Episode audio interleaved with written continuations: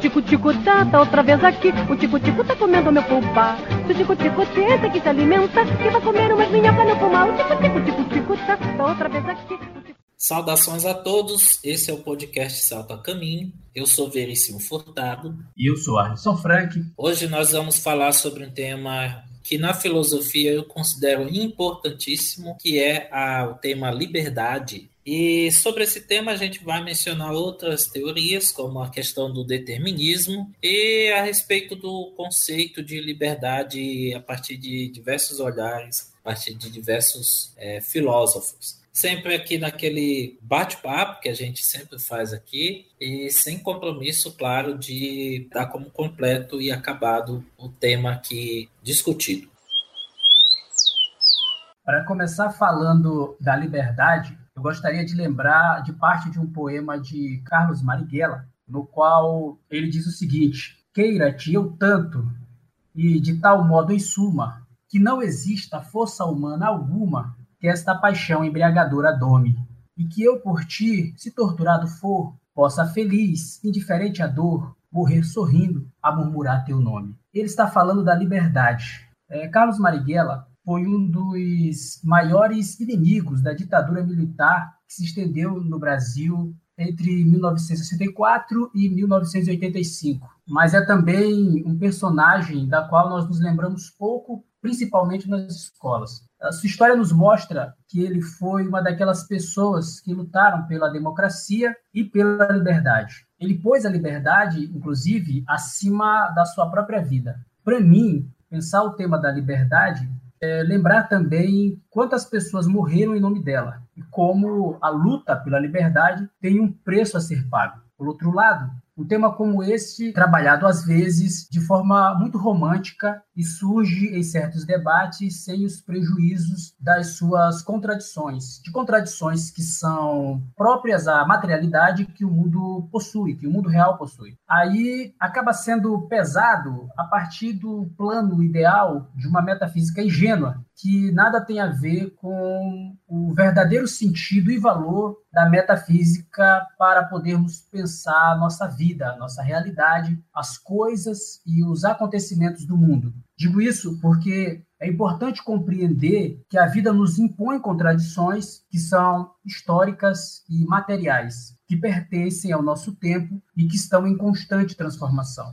Um exemplo disso é que muitas pessoas querem a liberdade, mas essas mesmas pessoas não querem lutar por ela. Às vezes, elas simplesmente não sabem como lutar pela liberdade. Em outras situações, julga-se que é preferível ter um pedaço de pão ou um sustento para a sua família do que a liberdade. De que não adiantaria ser livre para morrer de fome. De que a liberdade não compensaria todo o sofrimento pelo qual se passa só para tê-la. É diante disso que podemos nos perguntar por que existem pessoas que estão dispostas a morrer pela liberdade. E por que há pessoas que trabalham para tirar a liberdade de outras e que, mesmo acreditando ser livre e reconhecendo como boa essa condição de liberdade, justifica que é melhor para todos que algumas pessoas não sejam livres. Essas contradições devem ser bem pesadas e bem pensadas para podermos lançar luz sobre nós mesmos e sobre o mundo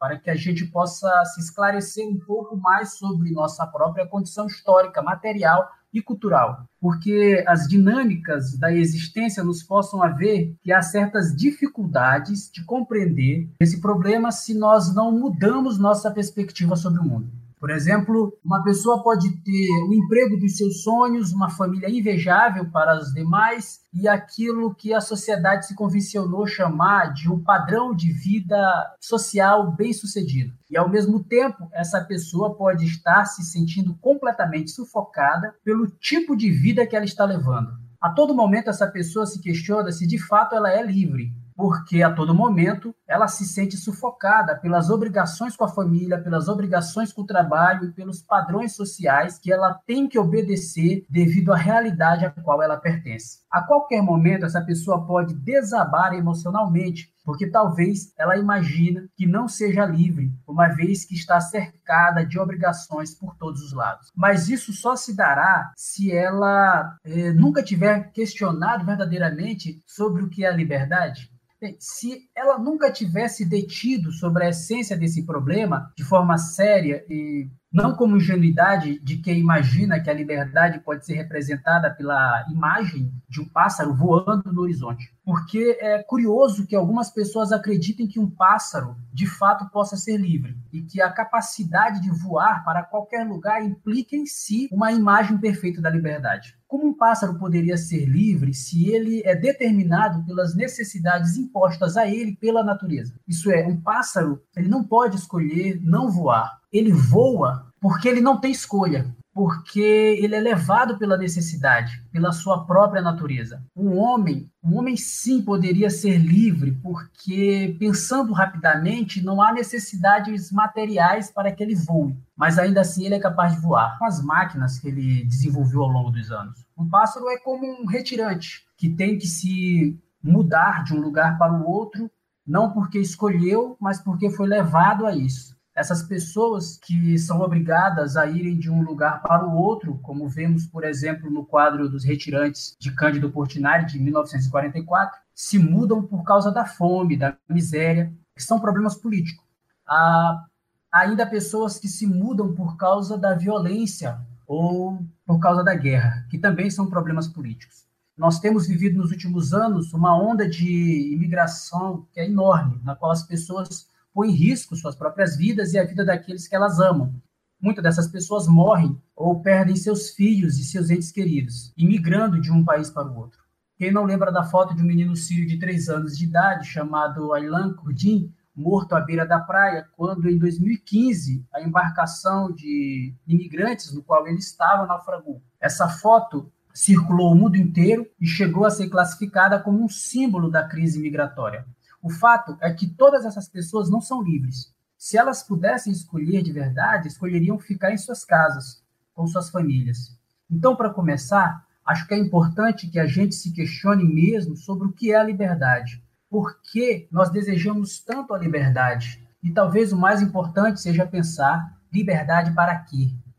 Bom, para a gente falar de liberdade, a gente precisa ter em mente o que se fala de liberdade por aí. A gente pode pensar na liberdade como sendo o fato de estarmos livres, isto é, fora da cadeia, estar com a possibilidade de movimentar o corpo. Inclusive, é, os gregos têm essa relação num conceito bem antigo de liberdade, de que liberdade é poder movimentar-se. Então, meu corpo não está amarrado, meu corpo não está algemado, eu não estou é, privado de sair por aí, eu não estou dentro de uma cela, não estou numa cadeia, eu estou livre.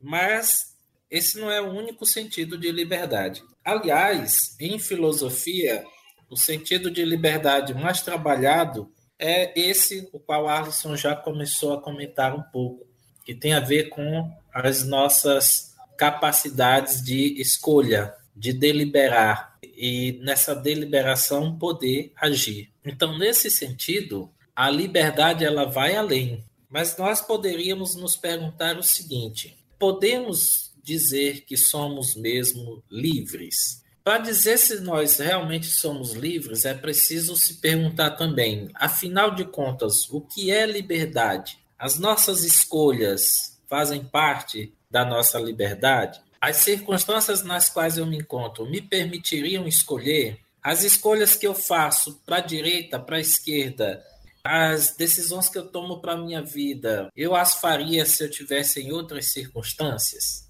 Então, essa liberdade, nesse sentido mais filosófico, é o que queremos também aqui dialogar. Bom, é nesse sentido, a liberdade ela é o contrário daquilo que a gente chama de destino, e que mais tarde, devido ao progresso científico e novas teorias terem surgido, se passou a chamar também de determinismo. Então, nós poderíamos nos perguntar o seguinte: as coisas acontecem porque eu decido que elas aconteçam, ou acontecem porque tem que acontecer? Se eu digo que as coisas acontecem porque eu decido que aconteçam, então eu estou aí defendendo que há que existe uma liberdade. Mas se eu digo que as coisas acontecem porque tem que acontecer, aí então eu estou dizendo que o destino é previsto, né? O destino já está aí e não há nada que eu possa fazer contra o destino.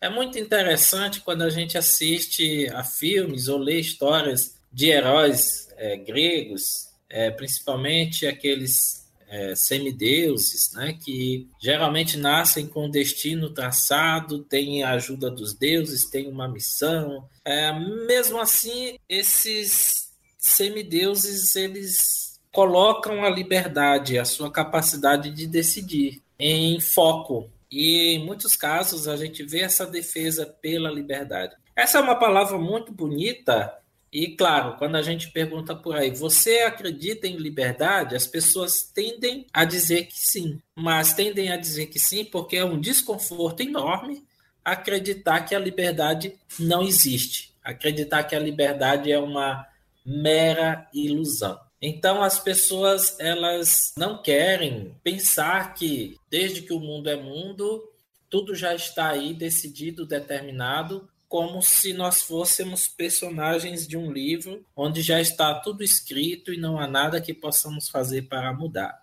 Isso causa angústia, isso causa medo, isso causa desespero nas pessoas. Então elas querem acreditar que a vida delas não está determinada e que nós somos livres para, através do, das nossas escolhas, das nossas decisões, traçar o nosso caminho, traçar o nosso futuro, projetar o nosso futuro. É, mas a gente pode considerar muitas outras coisas acerca do exercício da liberdade. Por exemplo, se a gente incluir nessa reflexão algumas perguntas do tipo: será que nós temos liberdade para elaborar certos argumentos e, com esses argumentos, poder nos posicionar a respeito de um determinado assunto? Será que nós somos capazes de respeitar pontos de vista diferentes daqueles que nós fomos ensinados?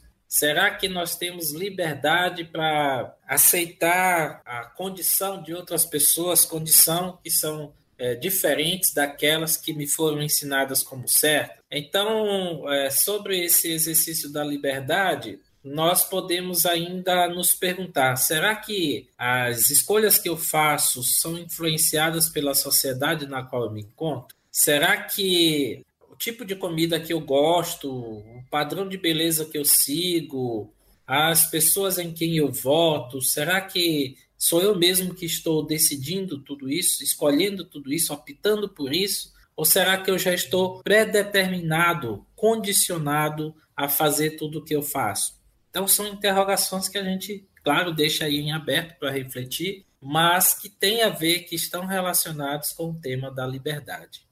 Então, para continuarmos no sentido, no sentido mais filosófico que Veríssimo apresentou para a gente, a partir das suas provocações, tem dois filósofos que eu acho que podem ajudar a gente a pensar melhor essa questão da liberdade. É claro que aqui a gente não pretende elaborar nenhum estudo intensivo e muito especializado sobre essas questões filosóficas, é, mas eu acho que esses filósofos podem nos ajudar a abordar o problema. Esses filósofos são Aristóteles e depois a gente pode pensar também um pouco a partir de Sartre.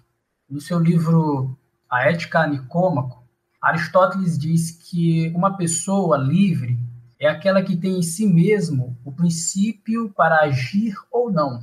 Ele entende que a liberdade é um poder de escolher deliberadamente. Uma pessoa livre não seria forçada por nenhum objetivo exterior para agir.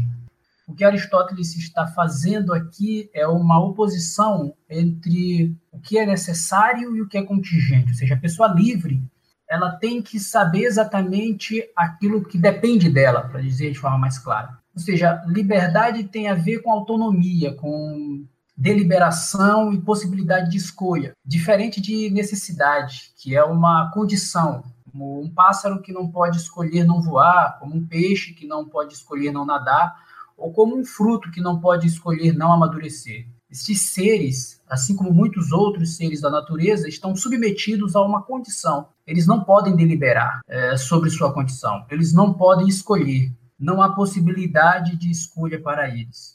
É uma necessidade. É necessário que seja assim. A liberdade se diferencia também da contingência. A contingência é aquilo que pode ou não pode acontecer e independe da nossa vontade, ou seja, não depende da nossa escolha. Em outras palavras, a contingência está relacionada, por exemplo, ao acaso. Isso é, por acaso acontecem coisas em nossas vidas que nós não escolhemos. Essas coisas acontecem conosco e à nossa volta, e isso não depende da nossa vontade ou não.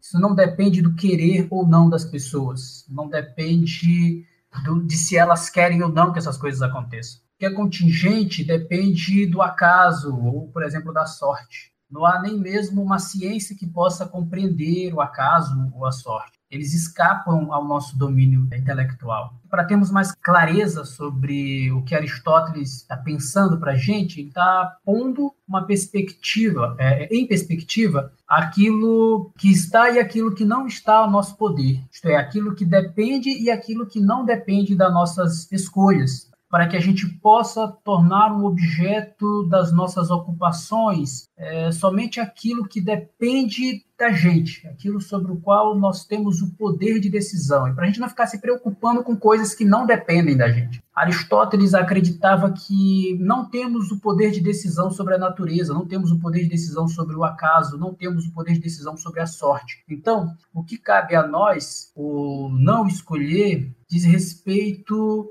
aquilo sobre o qual nós devemos pensar. Em outras palavras, essa é uma questão que tem a ver com como eu devo ou não agir no mundo levando em consideração que, tirando aquilo que é necessário, tirando aquilo que é contingente, todas as minhas ações são atos voluntários, frutos da minha vontade livre, na qual eu posso, ou eu sou o causador da minha ação. De modo que aquilo que eu faço de mim mesmo e com os outros no mundo são frutos da minha ação e que, por sua vez, são produtos da minha racionalidade, da minha capacidade de escolher, mediante um julgamento racional, como eu devo ou não proceder. Outro filósofo que também pode ajudar a gente, como eu tinha falado antes, é o Jean Paul Sartre. No seu livro O Ser e o Nada, ele abordou a questão da liberdade da seguinte forma: para ele, a liberdade é a escolha incondicional que o homem faz do seu ser e do seu mundo. Por exemplo, quando a gente julga que não teve nenhuma escolha porque a gente foi forçado a agir de uma determinada forma, porque as, existiam forças que agiam sobre nós e que nos obrigaram a tomar determinadas decisões.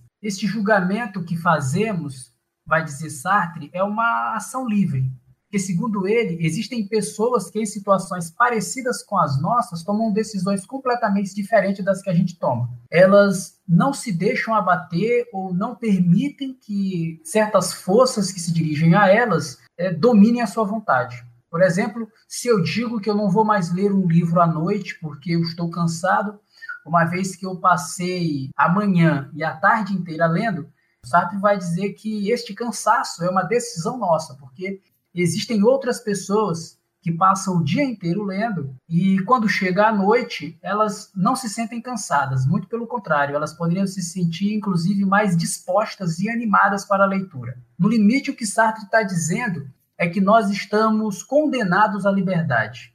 Isso parece um paradoxo, porque a, a frase elaborada por dois termos incompatíveis, a ideia de estar condenado e a ideia de liberdade, mas ele quer dizer que nós não podemos escapar da liberdade e que ela define a nossa humanidade. Isso é, nós somos é, livres, né, criaturas que se movem dentro de uma abertura de possibilidade de escolha e que não existe uma outra condição para a gente. Essa é a nossa condição. Não existe para a gente uma não escolha, uma vez que sempre que nós agimos, nós agimos porque escolhemos. Ou seja, eu sou livre, mesmo quando eu escolho não escolher. Estas são apenas algumas perspectivas rápidas né, a respeito do tema, mas há vários problemas e implicações históricas, é claro, também implicações lógicas e contextuais que devem ser levadas em consideração quando a gente pensa as questões da liberdade a partir destes filósofos. É importante também fazer uma leitura cuidadosa é, sobre as suas filosofias para a gente ver qual a importância e qual contribuição eles poderiam nos oferecer sobretudo no mundo de hoje. Quando numa sala de aula a gente pergunta para a turma, mas quando a gente pergunta por aí para as pessoas também, o que é a liberdade para você? Geralmente eu ouço adolescentes, mas já ouvi adultos também respondendo o seguinte: a liberdade para mim é você poder fazer o que quiser. Mas veja bem, isso não é liberdade. Isso é um erro pensar que a pessoa é livre quando pode fazer o que bem entender. Mas nós acreditamos que para ter liberdade, você precisa fazer, pelo menos dentro das suas condições, dentro das suas possibilidades, fazer alguma coisa que você queira. Bem, eu eu gosto de dar exemplos de filmes, praticamente todo podcast eu falo de algum filme aqui. E tem um filme muito conhecido, que é o filme Batman, o Cavaleiro das Trevas, em que essa questão da liberdade é colocada é, no filme de uma maneira bem interessante. Há um momento no filme em que o Coringa, o vilão, coloca o, o Batman numa situação em que, de um lado, temos um. Acho que é um navio, é uma embarca, são duas embarcações. E nessas embarcações temos um grupo de pessoas que são consideradas cidadãos bons, cidadãos trabalhadores, pais de família, etc, etc. E temos numa outra embarcação tá, com cidadãos que são criminosos. E eles foram, inclusive, julgados e condenados e estão ali. Muitos deles mataram alguém, muitos assaltaram, enfim, eles estão ali naquela outra embarcação. E o Coringa colocou, colocou explosivos em cada uma das embarcações e colocou o controle na mão dos passageiros. E deu até, por exemplo, não sei qual foi o horário lá no filme, mas vamos supor aqui, deu até meia-noite para eles decidirem. Os é, que eram considerados bons cidadãos tinham um controle para explodir a outra embarcação. E vice-versa, os que eram considerados criminosos tinham o controle para explodir a embarcação daqueles que são considerados bons cidadãos. O que é que resultou disso? Que ah, o momento mais bonito disso aí é que é, quando se aproximava o instante, né, o prazo, um dos prisioneiros pegou o controle e disse: Deixa que eu explodo. É porque ali dentro daquela embarcação eles queriam que explodisse o outro, porque ninguém queria morrer, então que morram os outros e não nós. É, e tem um momento que o prisioneiro pega e diz: Deixa que eu faço isso, porque vocês não terão coragem de fazer. E aí eles dão o controle remoto para ele e ele pega e joga fora na água. E eu achei essa atitude muito interessante porque, apesar de ele ser considerado pela sociedade um sujeito perigoso, apesar de ele já ter cometido crimes e estar tá ali condenado, ele usou a liberdade dele para fazer uma escolha. E uma escolha difícil, por sinal. Então, liberdade envolve fazer escolhas, mas nem sempre a escolha é fácil. Nós podemos é, pegar coisas fáceis de se decidir. Vamos supor, eu estou com desejo de perder peso. Esse meu desejo de perder peso envolve uma série de coisas que eu tenho que negar. Eu tenho que negar o bolo de chocolate, eu tenho que negar o descanso, porque eu preciso fazer exercício físico, ou melhor, negar o sedentarismo. O meu desejo de perder peso vai de encontro com o meu outro desejo que é de comer, e aí eu preciso uh, utilizar a minha racionalidade, e aí é que cabe deliberar, porque deliberar envolve decisão racional. Eu preciso usar a minha racionalidade. Qual é o meu desejo final? É emagrecer. Então eu tenho que abrir mão de um, um, desejo menor, que é comer bolo de chocolate ou beber refrigerante. Isso aí é uma decisão racional. É, primeira coisa que eu tenho que fazer nas minhas escolhas é decidir qual desejo deve ter prioridade. Então, se houver conflito entre eles, eu tenho que decidir qual é a prioridade. O outro passo que eu tenho que percorrer é por qual meio eu vou satisfazer esse desejo. Eu tenho que ter um plano para isso. Às vezes, é só que nós precisamos, utilizando a nossa liberdade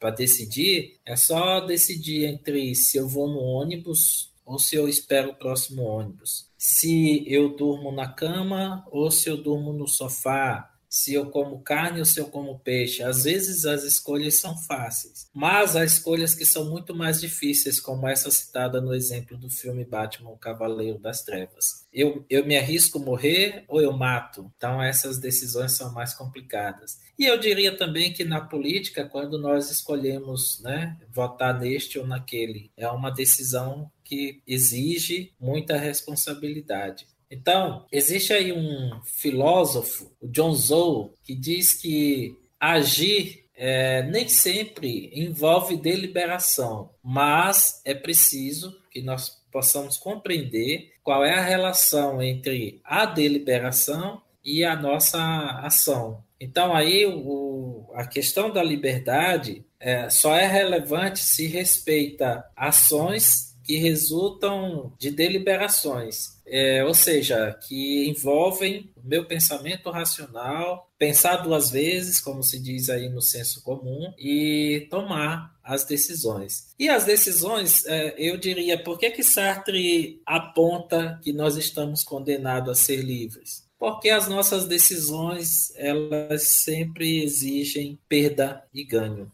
E às vezes a gente não quer abrir mão de determinadas coisas e dói ter que tomar uma decisão. Então, eu poderia citar exemplo, né? Vamos imaginar que uma pessoa no final da sua vida pense: poxa, mas o que aconteceria se eu tivesse casado com aquela pessoa e não com a que eu casei? Como teria sido a minha vida? Então, o que aconteceria se eu tivesse escolhido estudar história ao invés de matemática? O que aconteceria se eu tivesse continuado naquele emprego? Ou ainda, o que aconteceria se eu tivesse aceitado um outro emprego? O que aconteceria se eu tivesse tido um filho? O que aconteceria se eu tivesse tomado a decisão de não ter nenhum? Então, vejam, é, são escolhas difíceis. E não há um manual de instrução para dizer assim, ó, se você trilhar esse caminho, se você fizer esse percurso, a tua vida vai ser mais fácil, a tua vida vai ser melhor. Eu costumo dizer que qualquer decisão que a gente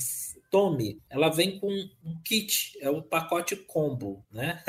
Hoje em dia está na moda aí, pacote combo. Então você tem um pacote combo. Eu faço agora uma escolha, aí eu escolho, eu estou estudando e eu escolho que eu nunca mais na minha vida quero estudar. Posso fazer isso? Posso. Mas aí eu tenho o pacote combo de consequências. O que vai acontecer se eu decidir não estudar mais? É, eu chego no trabalho hoje, o trabalho está um saco e eu decido, ah, não quero, não vou trabalhar, é, que se dane, vou para casa, vou descansar, vou fazer outra coisa. Tudo bem, é possível decidir por isso. Mas, e qual é o pacote de consequências que isso me traz? Vai trazer o desconto do dia no meu pagamento, vai trazer bronca com meu chefe, né? pode até render é, a minha demissão no trabalho. Mas também tem né, as consequências de se eu fizer a outra escolha. Então, talvez por isso Sartre diz condenados a ser livre, porque fazer essas escolhas, tomar essas decisões, não é algo fácil. Tem um vídeo que ficou muito popular na internet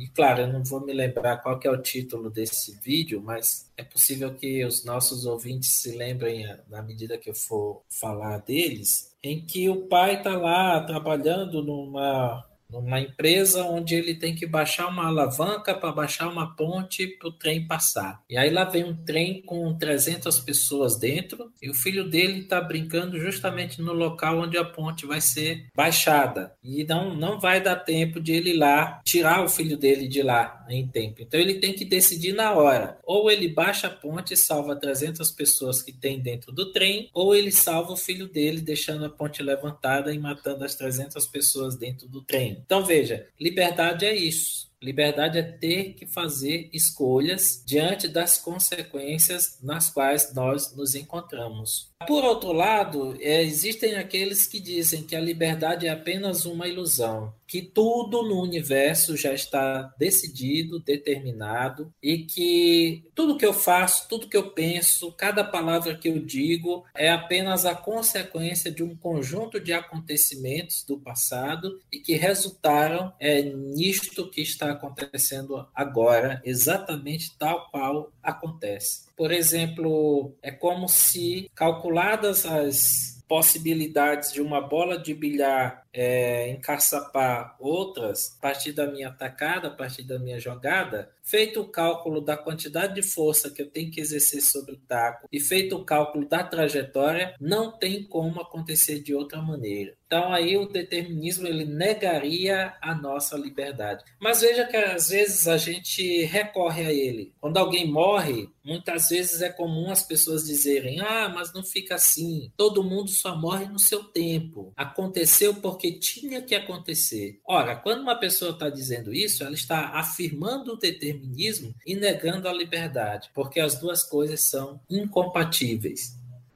Pensar, pensar essa perspectiva da liberdade envolve mesmo fazer escolhas, e nem sempre é fácil. Na verdade, quase sempre é angustiante fazer escolhas, como Veríssimo nos mostrou. Escolher é sofrer na verdade. Acho também que tem outras questões que são relativas à liberdade e que dizem respeito à sua dimensão social e política e de como ser livre está relacionado à nossa possibilidade de escolha. E que essa é uma atividade racional e que se dá com o outro, que nós vivemos em sociedade e precisamos aprender a escolher levando em consideração a presença do outro. Na verdade, há um movimento na liberdade que é o de colocar a si mesmo em segundo plano. É, você abre mão da sua vontade em nome do outro, porque é o melhor a se fazer às vezes. Você age contra si mesmo e em nome de um bem maior. Isso é a liberdade. Se você não é capaz de agir contra si mesmo, de escolher contra a sua própria vontade, nada te diferencia de um animal que não pode escolher ser diferente do que ele é. Como o peixe que não pode escolher não nadar, ou um pássaro que não pode escolher não voar. Porque, porque você não pode escolher contra as forças da natureza que estão dentro de você. Você não pode escolher contra o ódio, é, você não pode escolher contra o prazer, contra o medo, contra a tristeza, contra a paixão. Se você não pode escolher contra essas forças, você é dominado por elas. Então você não é livre, você está determinado. Então, há situações em que é necessário que a gente ponha limitações a nós mesmos, para não sermos dominados por um vício ou por uma prática que tem nos magoado, nos machucado,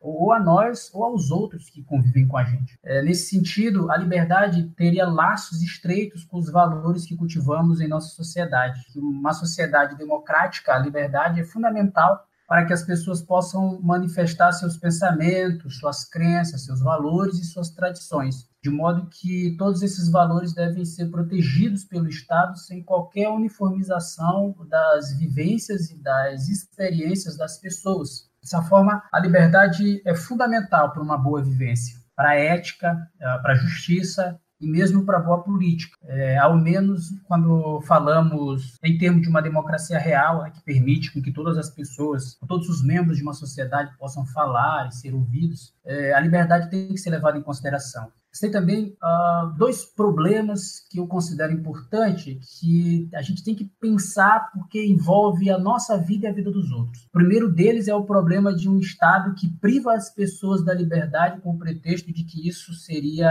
a melhor coisa a se fazer para a sociedade. O Brasil é um dos países que tem uma das maiores populações carcerárias do mundo. Segue cada vez mais prendendo gente. Ao mesmo tempo, a gente vive como se as cadeias fossem naturais, como se elas não fossem uma construção política. A gente esquece que elas foram inventadas por uma lógica social de cunho punitivista, uma forma de controle e de dominação dos corpos. Talvez uma obra inicial para a gente entender essa questão seja o livro Vigiar e Punir, de Michel Foucault. Com esse livro, ele veio nos mostrar como se deu o nascimento das prisões e de como esse sistema prisional é extremamente problemático. Atualmente, o que nós percebemos é que as cadeias não resolvem nenhum problema, na verdade, elas criam mais problemas, sem contar que a gente tem que prestar atenção e reparar quem são essas pessoas que vão para as cadeias, quem são aqueles que são privados da sua liberdade. Na maioria são negros, analfabetos, pobres e marginalizados. Aliás, a maioria dessas pessoas estão presas, sobretudo aqui no Brasil, sem nunca nem terem passado por um julgamento. De todo modo, o grande número de presidiários que o Brasil tem hoje são produtos de uma lógica de punição e desvalorização da vida dessas pessoas. Ou seja, há uma desvalorização da liberdade dessas pessoas. Elas foram conduzidas por uma trama social que as levou para a cadeia. Isso se dá porque é muito mais fácil, a nível de administração política, uma administração pública, na verdade, é uma solução gerada na ignorância e completamente falha de punir as pessoas e de não resolver a questão estrutural da sociedade, de que demandaria trabalho, investimento e cuidado.